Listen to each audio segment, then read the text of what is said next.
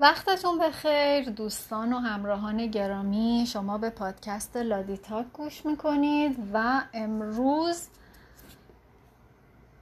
چهارشنبه نهم تیر ماه 1400 خورشیدی و سی‌ام ژوئن 2021 میلادیه. در ادامه کتاب مدیر مدرسه رسیدیم به اینجا. تازه از دردسرهای اول کار مدرسه فارغ شده بودم که شنیدم که یه روز صبح یکی از اولیای بچه ها اومد. بعد از سلام و احوال پرسی دست توی جیبش کرد و شش تا عکس در آورد گذاشت رو میزم. شش تا عکس زن لخت. لخت لخت و هر کدومشون به یه حالت. یعنی چه؟ نگاه تندی به او کردم. آدم مرتبی بود. اداری مانند. کسر شن خودم می‌دونستم که این گوشه از زندگی رو طبق دستور عکاس باشی فلان فلان خونه بندری ببینم. اما حالا یه مرد اتو کشیده مرتب اومده بود و شش تا از همین عکس ها رو روی میزم پهن کرده بود و به انتظار اون که وقاحت عکس ها چشمامو پر کنه داشت سیگار سیگار چاق می‌کرد. حسابی قافلگیر شده بودم. حتما تا هر شیشتای عکس ها رو ببینم بیش از یه دقیقه طول کشید. همه از یه نفر بود. به این فکر گریختم که الان هزارها یا میلیون ها نسخه اونا توی جیب چه جور آدماییه و تو کجاها و چقدر خوب بود که همه این آدما رو میشناختم یا می‌دیدم. بیشتر از این نمی‌شد گریخت یارو با تمام وزنه وقاحتش جلو روم نشسته بود. سیگاری آتش زدم و چشم به او دوختم. کلافه بود و پیدا بود که برای کتککاری هم آماده باشه. سرخ شده بود و داشت در دود سیگارش تکیهگاهی برای جسارتی که می‌خواست به خرج بده پیدا می‌کرد. عکس رو با یه ورقه از عباطیلی که همون روز سیاه کرده بودم پوشوندم و, با و بعد با لحنی که دعوا رو با اون شروع می‌کنن پرسیدم خب قرض و صدام توی اتاق پیچید. حرکتی از روی بیچارگی به خودش داد و همه جسارتش رو با دستش توی جیبش فرو کرد و آرامتر از اون چیزی که با خودش تو تو آورده بود گفت چرس کنم؟ از معلم کلاس پنجم بپرسین که راحت شدم. و او شروع کرد به اینکه این چه فرهنگیه و خراب بشه و این حرفا. پس بچه های مردم با چه اطمینانی به مدرسه بیان و خلاصه؟ آقا معلم. که توی کلاس پنجم درس می‌داد این عکس رو داده به پسر آقا تا اونا رو روی تخت سلایی بچسبونه و دورش رو سنباده بکشه و بیاره. به هر صورت معلم کلاس پنجم بیگودار به آب زده و حالا من چه کنم؟ به اون چه جوابی بدم؟ بگم معلم رو اخراج می‌کنم که نه می‌تونم و نه لزومی داره. او چه کار کنه؟ حتما در این شهر کسی رو نداره و به این عکس دلخوش کرده. ولی آخه چرا اینجوری؟ یعنی انقدر احمقه که حتی شاگرداشو نمی‌شناسه. پا شدم نازم و صدا بزنم که خودش اومده بود بالا. توی ایوان منتظر استاده بود. من آخرین کسی بودم که از هر اتفاقی توی مدرسه خبردار می‌شدم. حضور این ولی شاگردها گیجم کرده بود که چنین عکس هایی رو از توی جیب پسرش و لابد به همین وقاحتی که اونا رو روی میز من ریخته بود در آورده بود. وقتی که فهمید هر دو درمانده ایم سوار بر اسب شد که ال می‌کنم و بل می‌کنم و در مدرسهتون رو میبندم و از این جفنگیات حتما نمی‌دونست که اگه در هر مدرسه بسته بشه در یه اداره بسته شده. اما من تا اون بود نمی‌تونستم فکرم رو جمع کنم. می‌خواست پسرش رو بخوایم که شهادت بده و چه جونی کندیم تا حالیش کنیم که پسرش هرچی خفت کشیده بسته و وعده ها دادیم که معلمش رو دم خورشید کباب کنیم و از نام خوردن بندازیم. یعنی اول نازم شروع کرد که از دست او دل پری داشت و منم دنبالش رو گرفتم. برای دک کردن اون چاره جزی نبود و بعد رفت. ما دو نفری موندیم با 6 تا عکس زن لخت. حواسم که جمع شد به نازم سپردم. صدا شد در نیاره و یه هفته تمام مطالب مطلب و با عکس ها توی کشوی میزم قفل کردم و بعد پسرک رو صدا زدم. نه عزیز دردانه می نمود و نه هیچ جور دیگه. داد می‌زد که از خانواده ایالواریه. کمخونی و فقر دیدم معلمش هم زیاد بدم تشخیص نداده بوده. یعنی زیاد بیگدار به آب نزده. گفتم خواهر برادرم داری؟ آقا داریم. داریم آقا. چند تا؟ آقا چهار تا. عکس رو خودت به بابات نشون دادی؟ نه نه, نه به خدا آقا به خدا قسم نه. پس چطور شد؟ و دیدم که از ترس داره قالب توهی می‌کنه. گرچه چوبهای نازم شکسته بود اما ترس او از من که مدیر باشم و از نازم و از مدرسه و از تنبیه سالم مونده بود. نه ترس بابا کاری نداریم. تقصیر آقا معلمه که عکس رو داده. تو کار بدی نکردی بابا جان فهمیدی؟ اما می‌خوام بدونم چطور شد که عکسا دست بابات افتاد. آخه آخه آقا می‌دونستم که باید کمکش کنم تا به حرف بیاد. گفتم می‌دونی بابا عکسام چیز بدی نبود. تو خودت فهمیدی چی بود؟ آخه آقا نه آقا. خواهرم آقا خواهرم گفت خواهرت از تو کوچیکتره. نه نه آقا بزرگتره. میگفتش که آقا میگفتش که هیچی. سر عکسا دعوامون شد. دیگه تمام بود. عکس رو به خواهرش نشان داده بود که لای دفترچه پر بوده از عکس آرتیست ها به او پز داده بود اما حاضر نبوده حتی یکی از اونا رو به خواهرش بده. آدم مورد اعتماد معلم باشه و چنین خبطی بکنه و تازه جواب معلم رو چی بده؟ ناچار خواهرم او رو لو داده بود و بعد از او بعد از اون معلم رو احضار کردم. علت احضار رو می‌دونست و داد می‌زد که چیزی نداره که بگه. پس از یک هفته مهلت هنوز از وقاحتی که من پیدا کرده بودم تا از آدم خل اصلاح شده مثل او دست بر ندارم در تعجب بود. به اون سیگار تعارف کردم و این قصه رو براش تعریف کردم که در اوایل تاسیس وزارت معارف یه روز به وزیر خبر میدن که فلان معلم با فلان بچه یه روابطی داره. وزیر فورا اونو می‌خواد و حالا احوالش رو می‌پرسه و اینکه چرا تا به حال زن نگرفته و ناچار تقصیر گردن بیپولی میفته و دستور که فلان قدر به او کمک کنن تا عروسی را بندازه و خود او هم دعوت بشه و قضیه به همون سادگی تموم میشه بعد گفتم که خیلی جوونا هستن که نمی‌تونن زن بگیرن و وزرای فرهنگ هم این روزا گرفتار مصاحبه های روزنامه‌ای و رادیویی. اما در نجیب خونه ها که بازه و از این مزخرفات. و هم دردی و و همدردی و خلاصه نذاشتم که یک کلمه هم حرف بزنه. بعدم عکس رو توی پاکت گذاشته بودم دادم دستشو وقاحت رو با این جمله به حد اعلا رسوندم که اگه به تخت نچسبونید ضررتون کمتره.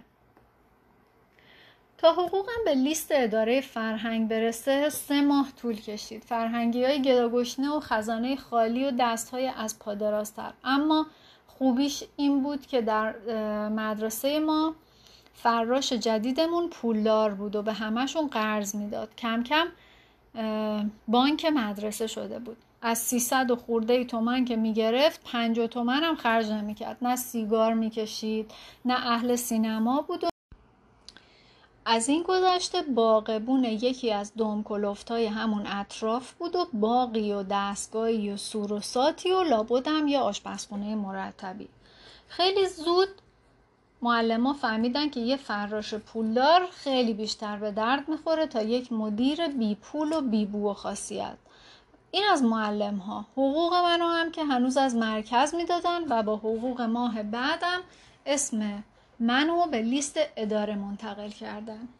در این مدت خودم رو برای خودم برای خودم ورقه انجام کار می نوشتم و امضا می کردم و می رفتم از مدرسه ای که قبلا در اون درس می دادم حقوقم رو می گرفتم سر صدای حقوق که بلند می شد معلم مرتب می شدن و کلاس ماهی سه چهار روز کاملا دایر بود.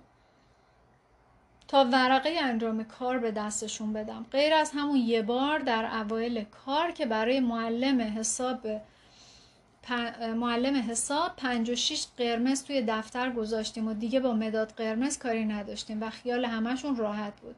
وقتی برای گرفتن حقوقم به اداره رفتم چنان شلوغ بود که به خودم گفتم کاش اصلا حقوقم رو منتقل نکرده بودم. نمی‌تونستم سر صف وایستم نمی‌تونستم از حقوقه بگذرم. تازه مگه مواجب بگیره دولت چیزی جز یک انبان گشاده پای صندوقه؟ اگه هم میموندی با اون شلوغی باید تا دو بعد از ظهر سر پا وای میستادی. همه جیر خورای اداره بو برده بودن که من مدیرم و لابد اونقدر ساده لح بودن که فکر می‌کردن که روزی گزارشون به مدرسه ما بیفته. دنبال سفته ها میگشتن. به حسابدار قبلی فوش می‌دادن. التماس می‌کردن که این ماهو ندیده بگیرید و همه حق و حس... همهشون حق و حساب دان شده بودن و یکی که زودتر از نوبت پولشو می‌گرفت صدای همه در میومد در لیست مدرسه بزرگترین رقم مال من بود. درست مثل بزرگترین گناه در نامه اعمال. دو برابر فراش جدیدمون حقوق می‌گرفتم. از دیدن رقم های مردنی حقوق دیگران چنان خجالت کشیدم که انگار مال اونا رو دزدیدم. و تازه خلوت که شد ده تا ده 15 تا امضا که کردم صندوقدار چشمش به من افتاد و با یه معذرت خواهی 600 تومن پول دزدی رو کف دستم گذاشت. مرده شور. هنوز برف اول نباریده بود که یه روز عصر معلم کلاس چهارم رفت زیر ماشین. زیر یه سواری. مثل همه عصرها من مدرسه نبودم. دم غروب دم غروب بود که فراش قدیمی مدرسه دم در خونمون خبرش رو آورد که دویدم به طرف لباسام تا حاضر شم. میشنیدم که داره قضیه رو برای زنم تعریف می‌کنه. ماشین برای یکی از آمریکایی‌ها بود. باقیشو از خونه که در اومدیم باسم تعریف کرد. گویا یارو خودش پشت فرمون بوده. بعدم هول شده و در رفته. بچه ها خبر رو به مدرسه برگردوندن و تا فراش و زنش برسن جمعیت و پاسبونا سوارش کرده بودن و فرستاده بودن مریض خونه. به اتوبوس که رسیدم دیدم لاک پشته. فراش رو مرخص کردم و پریدم توی تاکسی. اول رفتم سراغ پاسگاه جدید کلانتری. تعارف که پاره رد و بدل شد و تعاریف نصف نیمه هم از پرونده مطلع بود. اما پرونده تصریحی نداشت که راننده کی بوده. اما هیچکس نمی‌دونست عاقبت چه بلایی سر معلم کلاس چهارم ما اومده. کشیک پاسگاه همینقدر مطلع بود که در اینجور موارد طبق جریان اداری اول میرن سرکلانتری بعد دایره تصادفات و بعد بیمارستان. اگه آشنا در نمی اومدیم کشیک پاسگاه مسلما نمیذاش که به پرونده حتی یه نگاه چپ بکنم. احساس کردم میان اهل محل کم کم دارم سرشناس میشم و از این احساس خندم گرفته بود. ساعت هشت دم در بیمارستان بودم. اگه سالمم بود حتما دیگه یه چیزی شده بود. همونطور که من یه چیزی می‌شد. روی در بیمارستان نوشته شده بود از ساعت هفت به بعد ورود ممنوع. در زدم. از پشت در کسی همین آیه رو صادر کرد. دیدم فایده نداره و باید از یه چیزی کمک بگیرم. از قدرتی مقامی هیکلی یه چیزی. صدامو کلوف کردم و گفتم من می‌خواستم بگم که من مدیر مدرسم ولی فورا پشیمون شدم. یارو لابد می‌گفت مدیر کدوم مدرسه؟ مدیر مدرسه کدوم سگیه؟ این بود که با کمی مکس و تمتراق فراوان جملم و اینطور تموم کردم که من با آدرس وزارت فرهنگم که کلون صدایی کرد و لای در باز شد و یارو با چشماش سلام کرد و رفتم تو و با همون صدا پرسیدم این معلم مدرسه که تصادف کرده. تا آخرش رو خوند. یکی رو صدا زد و دنبالم فرستاد که طبقه فلان اتاق فلان. از حیات به راه رو باز به حیات دیگه ای که نصفش رو برف پوشونده بود و من چنان میدویدم که یارو از عقب سرم هن و هن می‌کرد. طبقه اول و دوم و چهارم چهار تا پله یکی. راه رو تاریک بود و پر از بوهای مخصوص هن و هن کنان. دری را نشون داد که هل دادم و رفتم تو بو تر بود و تاریکی بیشتر. تالاری بود پر از تخت و جیرجیر کفش و خورخور یه نفر. دور یه تخت چهار نفر ایستاده بودن. حتما خودش بود. پای تخت که رسیدم احساس کردم همه آنچه از خشونت و تظاهر و ابهت به کمک خواسته بودم آب شده و بر سر و صورتم را افتاده. و این معلم کلاس چهارم مدرسم بود. سنگین و با شکم برآمده دراز کشیده بود. خیلی کوتاهتر از زمانی که سر پا بود به نظر می اومد صورت و سینش از روپوش چرک مردی بیرون زده بود. صورتشو که شسته بودن کبود کبود بود. درست به رنگ جای سیلی روی صورت بچه ها منو که دید لبخند زد چه لبخندی. شاید می‌خواست بگه که مدرسه ای که مدیرش عصرها سر کار نباشه بایدم همین جوری بشه دیگه. خنده توی صورتش همینطور لرزید و لرزید تا یخ زد آخه چرا تصادف کردی؟ مثل اینکه این سوال رو ازش کردم اما وقتی که دیدم نمی‌تونه حرف بزنه و به جای هر جوابی همون خنده یخبسته رو روی صورتش داره خودم رو به عنوان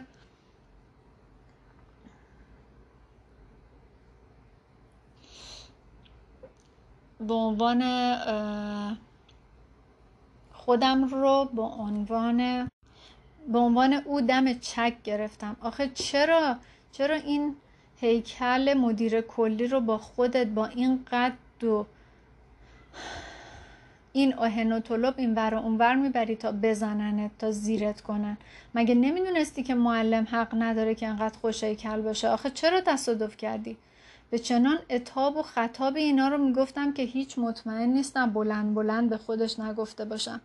و یه مرتبه به کلم زد که مبادا خودت چشش زده باشی و بعد احمق خاک بر سر. بعد از سی و چند سال عمر تازه خرافاتی شدی و چنان از خودم بیزاریم گرفت که می‌خواستم به یکی فش بدم یا یکی رو بزنم که چشمم به دکتر کشیک افتاد. مردشور این مملکت رو ببره. ساعت چهار تا حالا از تن این مرد داره خون میره. حیفتون نیومد؟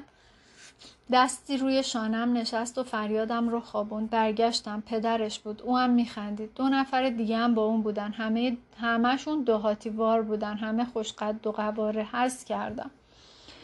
اون دو تا پسراش بودن یا برادرزاده هاش یا کسای دیگهش تازه داشت گل از گلم میش گفت که شنیدم آقا کی باشن؟ اینو هم دکتر کشیک گفت و من باز سوار شدم. منو میگید آقا؟ من هیشکی یک آقا مدیر کوفتی. اینم معلممه.